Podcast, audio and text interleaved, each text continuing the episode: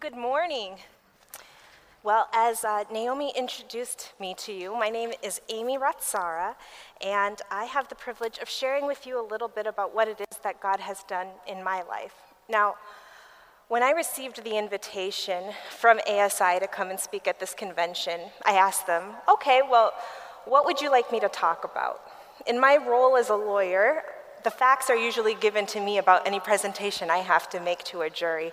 I don't have to decide on the subject content, I just have to figure out how to present it in a convincing way. Well, they said, We want you to share your testimony. And we want you to share it in the context of the theme this year business unusual. So I thought to myself, well, do you know how my testimony fits into the theme this year? And if so, could you let me know so that I know what to say? I thought about presenting about something else, about talking something about something other than the things that God has done in my life. But the more I resisted it, the more I was convinced that no, this was what God wanted me to talk about. I don't know why. Some of the stories feel a little old in terms of the distance and time that's gone by, but the Spirit of God has blessed me in thinking about these things and remembering these things. And so I just pray that this morning it is a blessing for you. Now, the reason I might hesitate or why I was curious as to why my testimony would be something you might want to hear is I grew up a Seventh day Adventist. I grew up in Berrien Springs, Michigan at Andrews University with Adventist parents who taught in Adventist schools. I attended Adventist schools myself, and I never really wandered far from the faith. Now, I know that doesn't mean that I don't have a testimony. Each and every one of us do. But I just wondered how would my testimony be relevant or interesting to a group of people who are coming to listen? I don't have any radical conversion story about being plucked from obscurity or something like that. And I haven't gone to an exotic mission field to talk about the wonderful things that God has done and worked in obviously miraculous ways. My testimony just seems kind of run of the mill like everyone else. But the fact of the matter is, I really shouldn't be here. And it's not just because of the fact that I didn't know what to talk about this morning.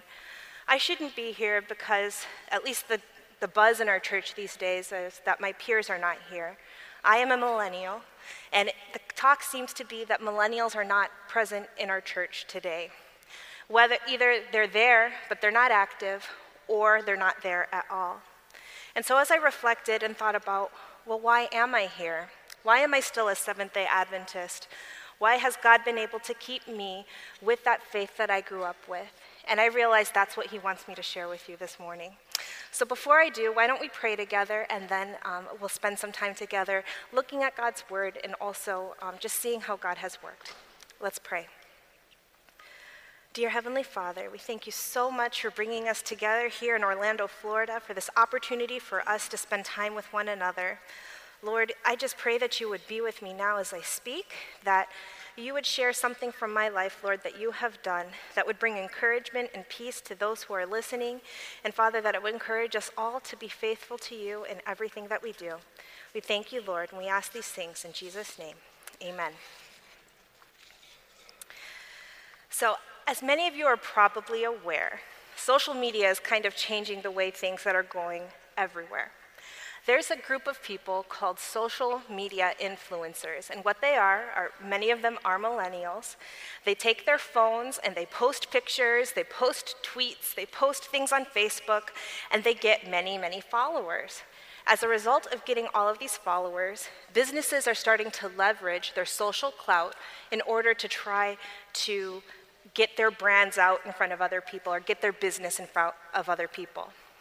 These social media influencers have been so effective at changing the way that marketing has been going that they've spawned a new class of wannabes and copycats who will go onto these different social media websites. They will pay for followers to make it look like they have 80,000 people following them. And then they'll email a luxury hotel and say, I want to stay free for two weeks, and I'll do two posts about it so all of my followers can see. These luxury hotels, they're starting to get really frustrated with these young people and what they're doing. But it does go to show that those who are legitimately exercising this are using their influence in a way to change business as usual. And they're remodeling the way that people are going forward with marketing. I'm sure many of you with your businesses or with your ministries have even tried to figure out how can we use social media and are there young people who can help promote what we're doing and what, in, in what we're doing. But this generation who has figured out how to market so effectively on social media can oftentimes seem absent in the Seventh day Adventist church today.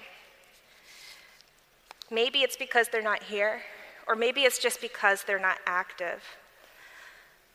I praise God for blessing me with the family that I grew up in. As I indicated before, I was born to parents who were Seventh day Adventist. I went to Ruth Murdoch Elementary School and Andrews Academy in Berrien Springs, Michigan. Um, while in high school, I became a Sabbath school teacher, and I worked with summer day camp programs through our church where I was able to teach children about the love of Jesus as well as do summer activities with them. But many of the friends who I grew up with, are no longer Seventh day Adventists themselves. They're not in the church, and some of them are even antagonistic against the church. And that's despite the fact that we sat next to each other in elementary school.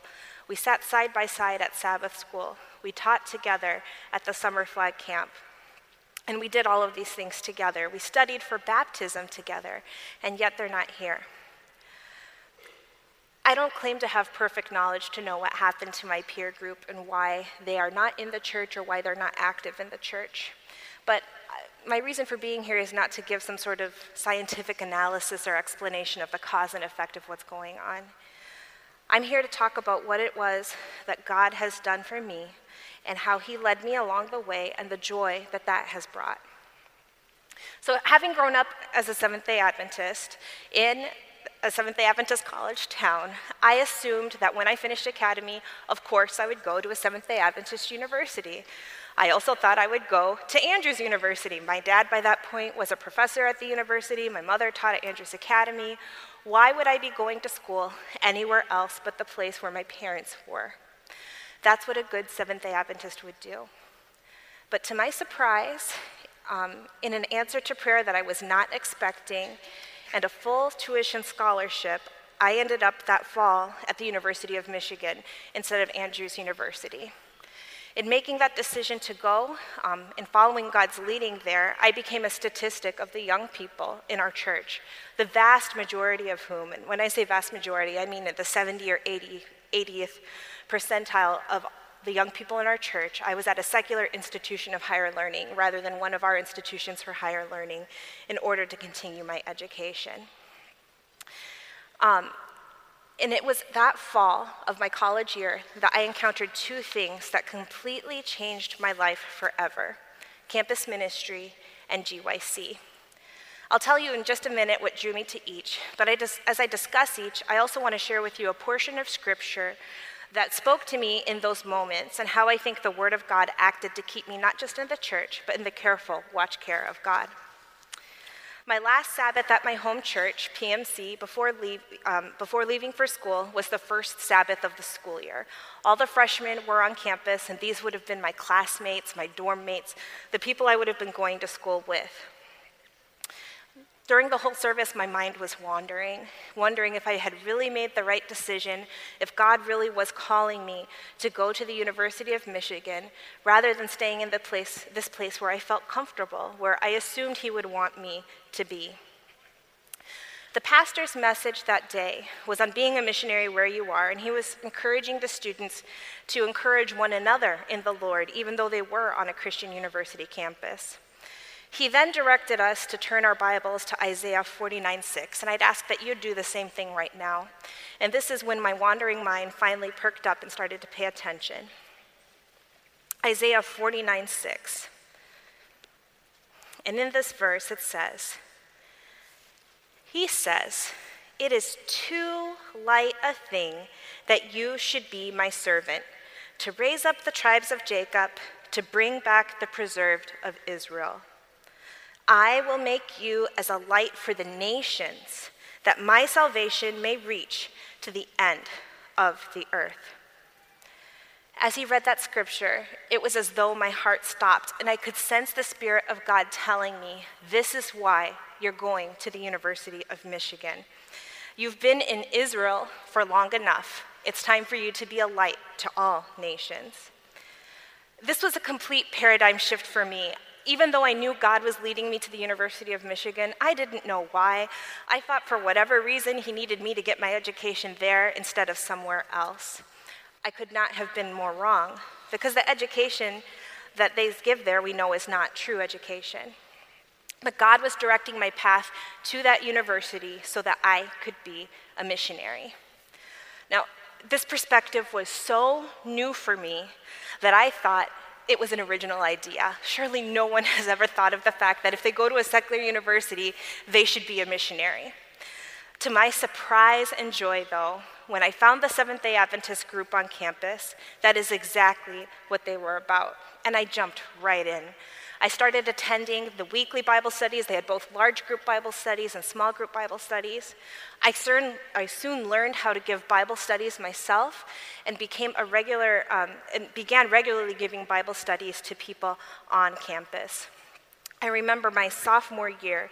It was the second semester. I had maxed out the number of credits that I was taking, so I was very busy, but I wanted to continue my ministry as well. So I think I was participating in two different small groups and giving an individual Bible study, only to find out that the president of our student group was leaving, and that now the responsibility of leading the group was also going to fall to me. I committed myself to God, though, and said, Lord, I don't want to suffer academically. I don't want to suffer in ministry. I believe you've called me to do all these things, so please help me. And that's exactly what he did. He created time out of nowhere, it seems, and he also gave me a mind quick for learning. That turned into one of my most successful semesters academically, but also one of the most rewarding spiritually, as I saw how God continued to work in the lives of my friends on campus and the way that we were able to influence what was happening on our campus.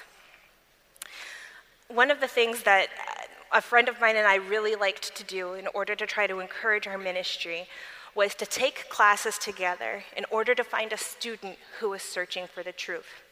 The first time we did this was our freshman year. We took physics together. And sure enough, there was a young man in my physics class who invited me to study with him one night um, for us to learn. Now, I kind of sensed that maybe he was secretly trying to ask for a date. And uh, while we were open to creative types of ministry, I did not believe that I should flirt to convert. So I called my friend Erica and I said, Erica, you need to study for physics too. Let's go study with this man.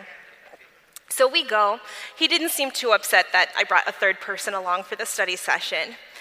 But as our conversation drifted away from physics, it started to drift towards spiritual things. I don't remember exactly how, but we ended up talking about death. And that night, we were able to give him a study on the state of the dead and share with him the truth that the Bible has for us that we don't have to worry about what happens when we die as long as we trust in Jesus we decided this was so effective, we decided to take another class together. And this one was called Second Temple Judaism. So, focusing on what people would call the intertestamental period and into the New Testament. The professor in this class was clearly against the idea that the Bible is the inspired word of God, and that made us excited to be able to show him that he was wrong. um, but in the process, we found a girl who had been coming to one of our Bible studies. She'd been making friends with other people in our ministry group and growing close with them, and she took and she was taking the class and sat with us as well. She had grown up in a Christian background, but she herself, on the secular university campus, was starting to ask the same questions that the professor was raising about the validity of the Bible, about whether or not it can be depended on as the Word of God. But we continued to be friends with her, we continued to study with her, the others in the group continued to do the same. A year after that class, she decided to keep the Sabbath. And a few months after that, she made, she made the decision to be baptized. She has done mission work for the Seventh day Adventist Church all over the world and continues to be an active Seventh day Adventist today, more than a decade later. Also, we would take this opportunity to write our papers and gear our presentations in a way where we could talk about the truths of God in our classes. In that class, for example, my friend Erica wrote a paper showing that Daniel chapter 2 and Daniel chapter 7 actually are talking about the same kingdoms when our professor said that it was not. And I wrote a paper talking about how Daniel chapter 9 really does point to when Jesus' first advent was and not what the professor was saying that it was. We both received excellent marks on those papers and had a captive audience because our professor had to read what we wrote.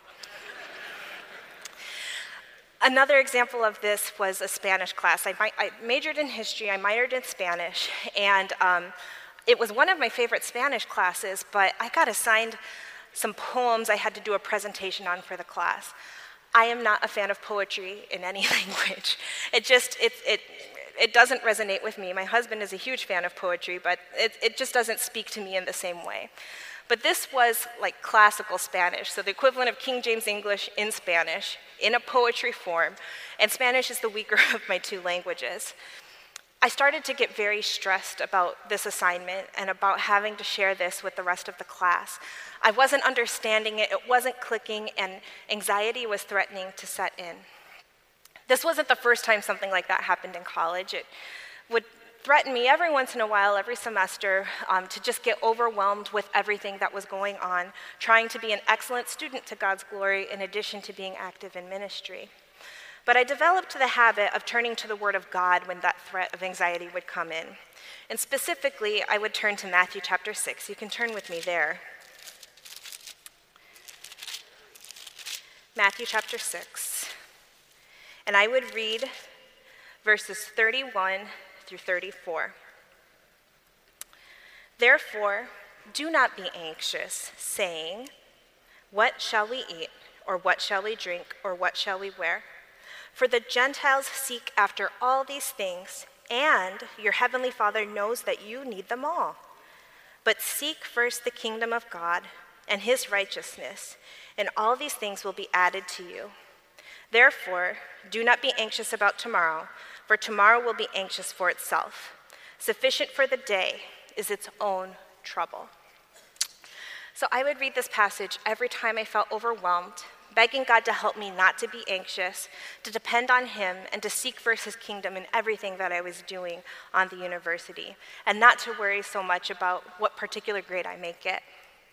Well, this poet, whose poems I was struggling with, was a priest or a monk or, or something along those lines. And as I turned to this passage, struggling with that material, asking Lord to take the anxiety away from my heart so I could get through this assignment, I skimmed the surrounding verses and chapters to this verse, the Sermon on the Mount.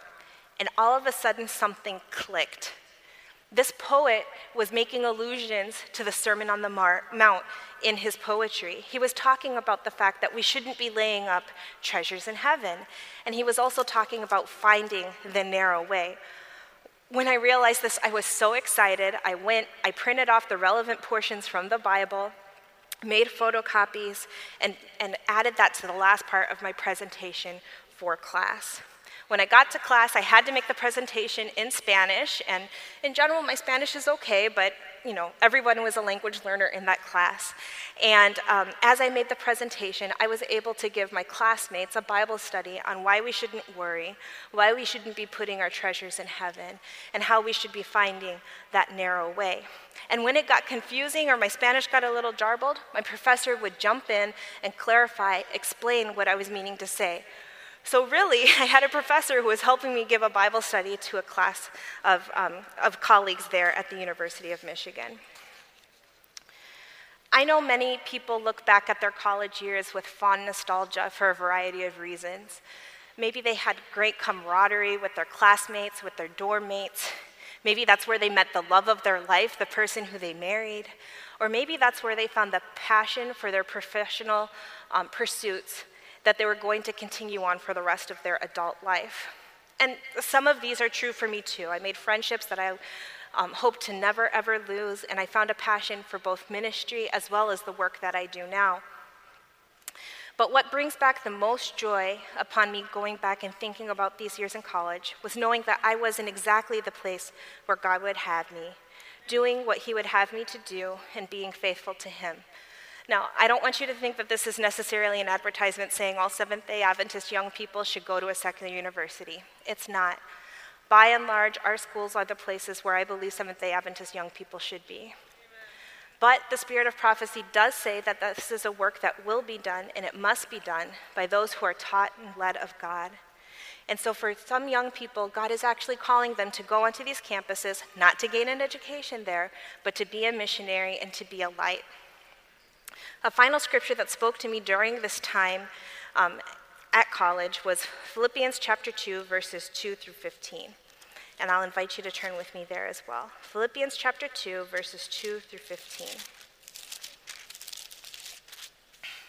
I'm sorry, not 2, verses 12 through 15. So Philippians chapter 2, verses 12 through 15. And it reads this Therefore, my beloved, as you have, as you have always obeyed, so now, not only as in my presence, but much more in my absence, work out your own salvation with fear and trembling. For it is God who works in you, both to will and to work for his good pleasure. Do all things without grumbling and questioning, that you may be blameless and innocent, children of God without blemish in the midst of a crooked and twisted generation, among whom you shine as lights in the world. The values of excellence and a missionary and a missionary mindset are what drew me into campus ministry while I was in college.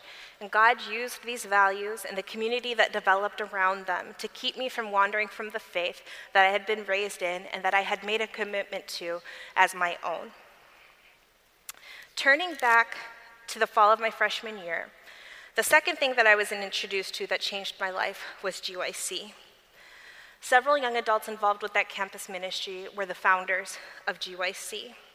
Now, for those of you who may not know, GYC has, is, are three letters that have stood for many different things um, over the years, ranging from the General Youth Conference to Generation of Youth for Christ to what it's called now, Generation Youth Christ. But regardless of the name, the purpose of GYC has been a place for Seventh day Adventist young people to go be together, receive training and encouragement in their personal relationship with Jesus, in, in, in, teaching them how to be faithful local church members and active personal evangelists in efforts to finish the work in this generation. But I didn't know that back then. I didn't even know that the founders of GYC were the people I was going to church with. Somehow I had stumbled upon GYC's website that fall, and as I read the um, description, their theme that year was higher than the highest, and it, it spoke to that part of me that desired excellence for myself and for those around me. And as I read the description of what GYC and saw that it was going to be there in Ann Arbor, Michigan that fall, I wanted to go. I misunderstood, I think, what they were saying on there. I think they put the cap of how many people were going to be able to attend. Um, and I thought that that meant there was some sort of special selective process to go to GYC. And I just hoped so much that somehow I could be chosen to go to this wonderful place called GYC. Only to find out that no, all I had to do was go and register and I could participate. And my friends there at church encouraged me to do so. That convention was the perfect way to end that first semester at a secular university. It was like a spiritual boot camp experience where we were up before dawn at morning devotionals and up still way past um, the evening, or way late into the evening hours, listening to the different speakers present. The messages were convicting, and they showed me that the Seventh day Adventist message has an intellectual integrity to it that we have no reason to be ashamed about, even at one of the world's most elite universities. That I can hold my head up high and confident that my faith is not just faith, but it makes intellectual sense as well. But the thing that really impressed me there was what I saw was young people were the people who were running GYC.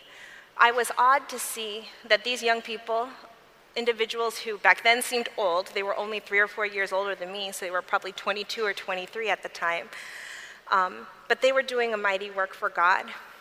I silently prayed at that GYC that if He wanted me to, if God wanted to use me in such a way, um, that I would be willing to do that. But I didn't really think anything more of it. Over the next few years, I started to volunteer with GYC in, in, in small ways. Um, I would sit in a seminar and press the record button so that that recording could get uploaded to the website. Eventually, I was invited to work on a committee where we developed the printed resources for GYC.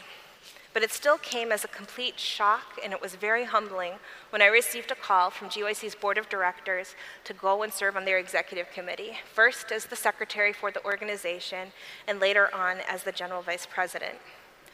I ultimately agreed to take on that role, um, but did not know what leadership at that level was going, what impact it was going to have on my life.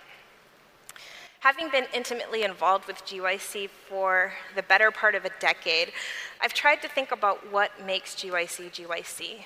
People often think that it's unique and it's cutting edge ministry that's supporting the Seventh day Adventist Church. And GYC's main work is to host annual conventions here in North America. And those conventions tend to draw on four values. I'm sorry, those conventions tend to draw on international attendance. But what does GYC do to continue to garner this reputation? And I believe that four values have led GYC to have the influence that it does today on, its on the church. First of all, as I indicated before, the thing that drew me in the first place is that it is youth led. Fundamental to GYC is the idea that the youth are capable of serving other youth, of reaching their peers both inside and outside the church. This does not mean that GYC rejects the idea of mentorship or guidance or leadership from older adults. Quite the contrary.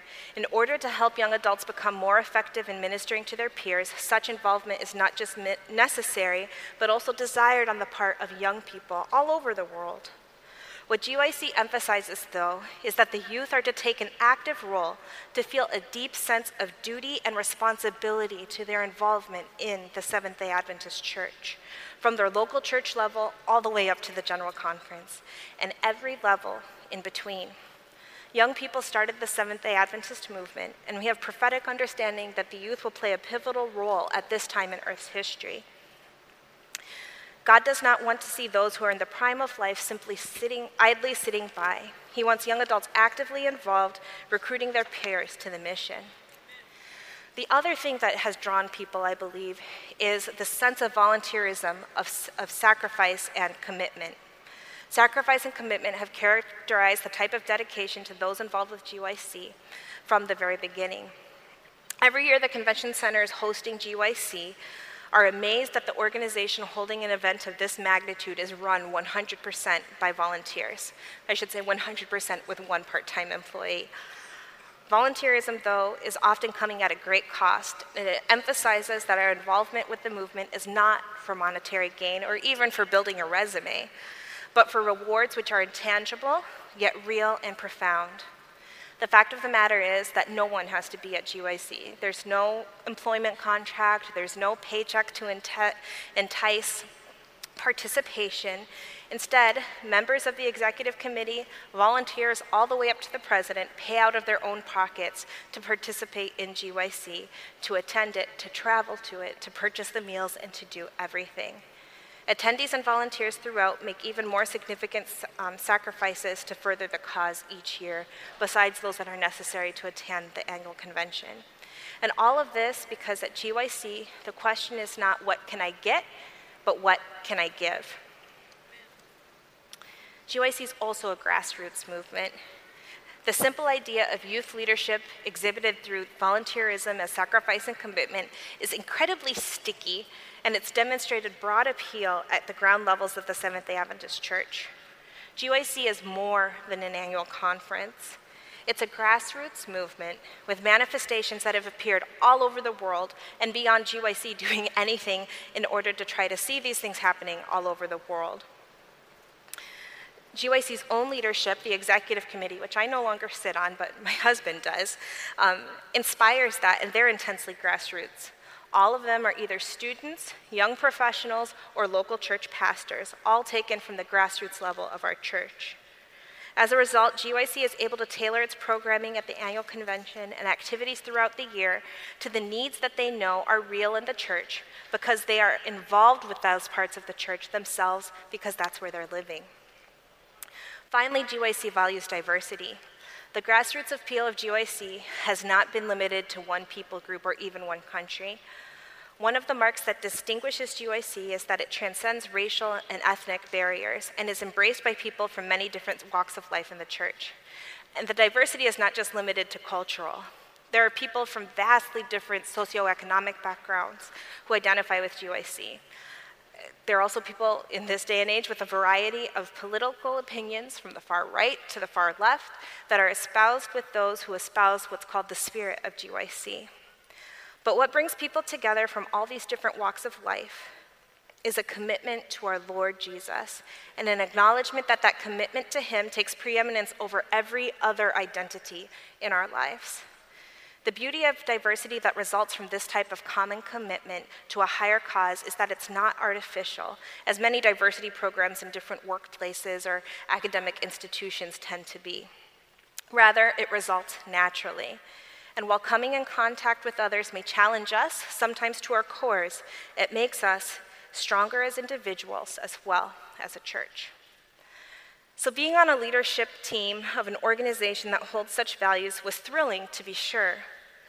But as I reflect at my time at GYC and how that experience God used to keep me in the church, it was not necessarily any one of those values that God was using. Rather, it was a principle in Scripture that continues to astound me. Turn with me, um, you, should still, you should be in Philippians. Let's go to Philippians chapter 3, verses 12 through 17. Philippians chapter 3, verses 12 to 17. Not that I have already obtained this, or am already perfect, but I press on to make it my own, because Christ Jesus has made me his own. Brothers, I do not consider that I have made it my own, but one thing I do, forgetting what lies behind and straining forward to what lies ahead. I press on toward the goal for the prize of the upward call in Christ Jesus. Let those of us who are mature think this way, and if in anything you think otherwise, God will reveal that also to you. Only let us hold true to what we have attained. Brothers, join in imitating me and keep your eyes on those who walk according to the example you have in us. It's especially that last verse that just amazes me. Paul was telling the church in Philippi to imitate him and to watch those who walk according to the example that he gave. Now we know that that's okay because we know he's pressing toward the goal of the prize of the upward call of God. But it continues to baffle me that Paul had such confidence in his relationship with Jesus and the influence it was having in his life that he could call on other people to watch him as a person to imitate because he was imitating Christ. And yet, it's exactly this that ends up being one of the biggest pressures for young people who are put in a leadership position, particularly at GYC, but I believe anywhere where young people are called to be leaders. Especially in this day and age where so much of young people's lives are lived online in pictures and in posts on social media. And all of a sudden, in their faithfulness to God and their desire to humbly serve, they're thrust into a position where, through no desire of their own, they're made maybe even a mini celebrity. This is not a position that is enviable, it's not one that they desired. But yet, in this position where there's this new pressure, they're called upon to be the same type of person as Paul, to be a person who is worthy to imitate because they are following Christ in his upward call. Now, I will tell you, this has been a challenge for many a young person who's gone through the leadership at GYC. And so I know many of you here know GYC. I know many of you here love GYC. I know many of you here send your children to GYC. And if all of these things are true for you, then I just want to take a moment and ask that you pray for the young people who are leading GYC. They really are the leadership, but they need your help. They need your prayers, that they too can be faithful to the upward call of Jesus, so that that pressure is not pressure at all, but that they're truly living those lives that are worthy of imitation because they are imitating Christ. I faced this pressure too, as did my contemporaries in GYC's leadership. Um, but I realized that more than just the sermons we heard at the annual convention and even listening to sermons in preparation for the convention to choose speakers, more than the values of the, the spirit of GYC, the way God used GYC to keep me was through the community that it built in my life. By the time I was on GYC's leadership, I had graduated from the University of Michigan and moved to Charlottesville, Virginia to earn my law degree at the University of Virginia. I was now isolated from friends and family several states away, and while I would describe my college years as a golden experience, both in life and in ministry, I felt like I was walking on clouds. Um, my graduate studies were definitely not of the same character. And I am convinced that if I had been there all alone, truly all alone, without any accountability, without any community, that, I, that is the point where I could have been lost in my Christian walk. But I praise the Lord that for whatever reason, He saw fit to use me, to call me to work with GYC, and that in doing so, He gave me some authentic friendships that called me to accountability, that kept me faithful, that helped me to remember that I needed to keep my eyes on Jesus because other young people were watching me every time that we would have a leadership retreat or some event that we would have to go to, I would go kicking and screaming, thinking, this is taking me away from what I'm supposed to do, only to then leave that retreat realizing and remembering that I needed to seek first God and His kingdom. I realize I've said a lot in all of this.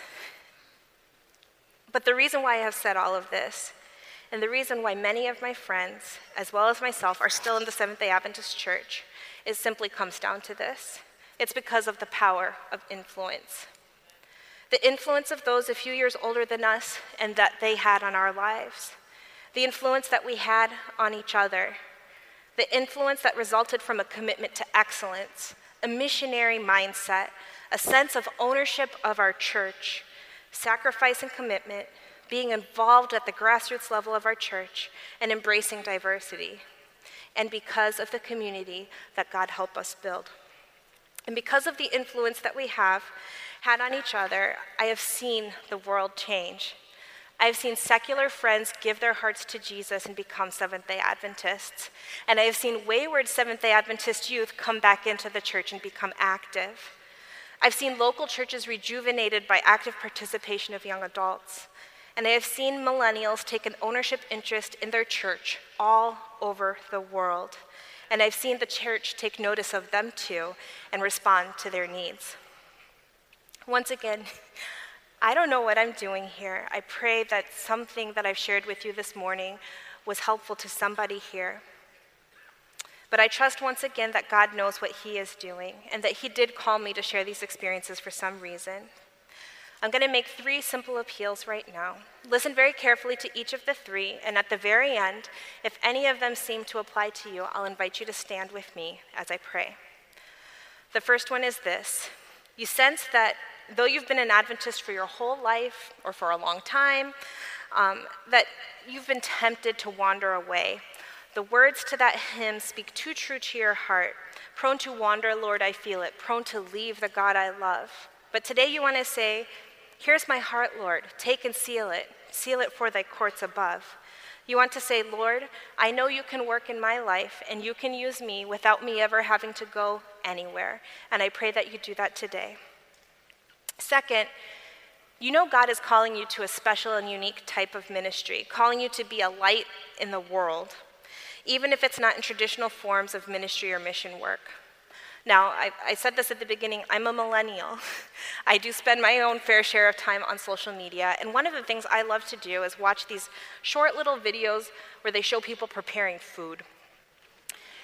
And what I wonder is this where are the creative Seventh day Adventists making this type of video that could also be a hook into our message to bring people into the church. I know there are Seventh day Adventist young people out there and Seventh day Adventist older people out there who have the creative ability who God could use to do this. Maybe it's not specifically that, but you know God has been calling you to some sort of unique or special ministry. You didn't know when to start, where to start, how to start but you know that you want to. And if that's the commitment that you make, in a moment, I'm going to ask for you to stand up as well. And finally, you sense that maybe you've had a golden age of ministry or of your spiritual walk experience, and life has happened, and maybe that's not what it is today anymore. But you know that you need a community to help you to continue to live up to the high standards and ambitions for the Lord that you want to live.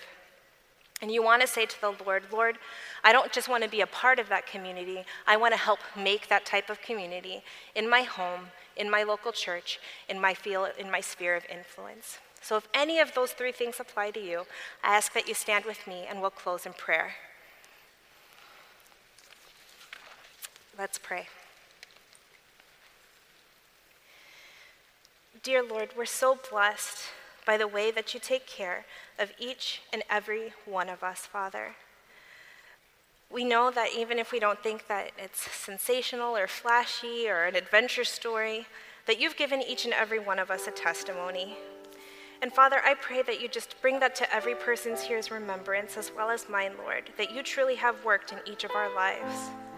Father, I pray for those who feel that do they really have anything to offer the church if they've been here the whole time? Please, Father, show them that they can continue to be faithful to you and that, they, that you can use them in a mighty way. Lord, we live in changing times and changing places, but we know your gospel is evergreen and true. We pray that you would help us, Lord, to find the different ways to engage people in today's climate, Lord, with the age old truth that you've given us, whether that's different creative forms of ministry, as well as being faithful to the things that we know have worked in times past. And finally, Lord, I know there are people here today who are hearing my voice, who want to be faithful to you, who want to continue to serve you, who may even have wonderful stories from their own past to recount about what you did, but they might feel like they're struggling a little bit, Lord, that they're lonely and that they don't have community. Father, I pray that you would give them that community that they need, that you would also help them to be community builders. Father, just continue to be with each of us. We long to go home, Lord. We long to see you soon. And so we pray, Father, that you do everything in our lives, that you help us to be faithful to you, Lord, that we truly can be lights in this world, that we would seek first your kingdom, and that as a result, we would see Jesus coming very soon. We thank you, Father, and we ask all of these things in Jesus' name. Amen.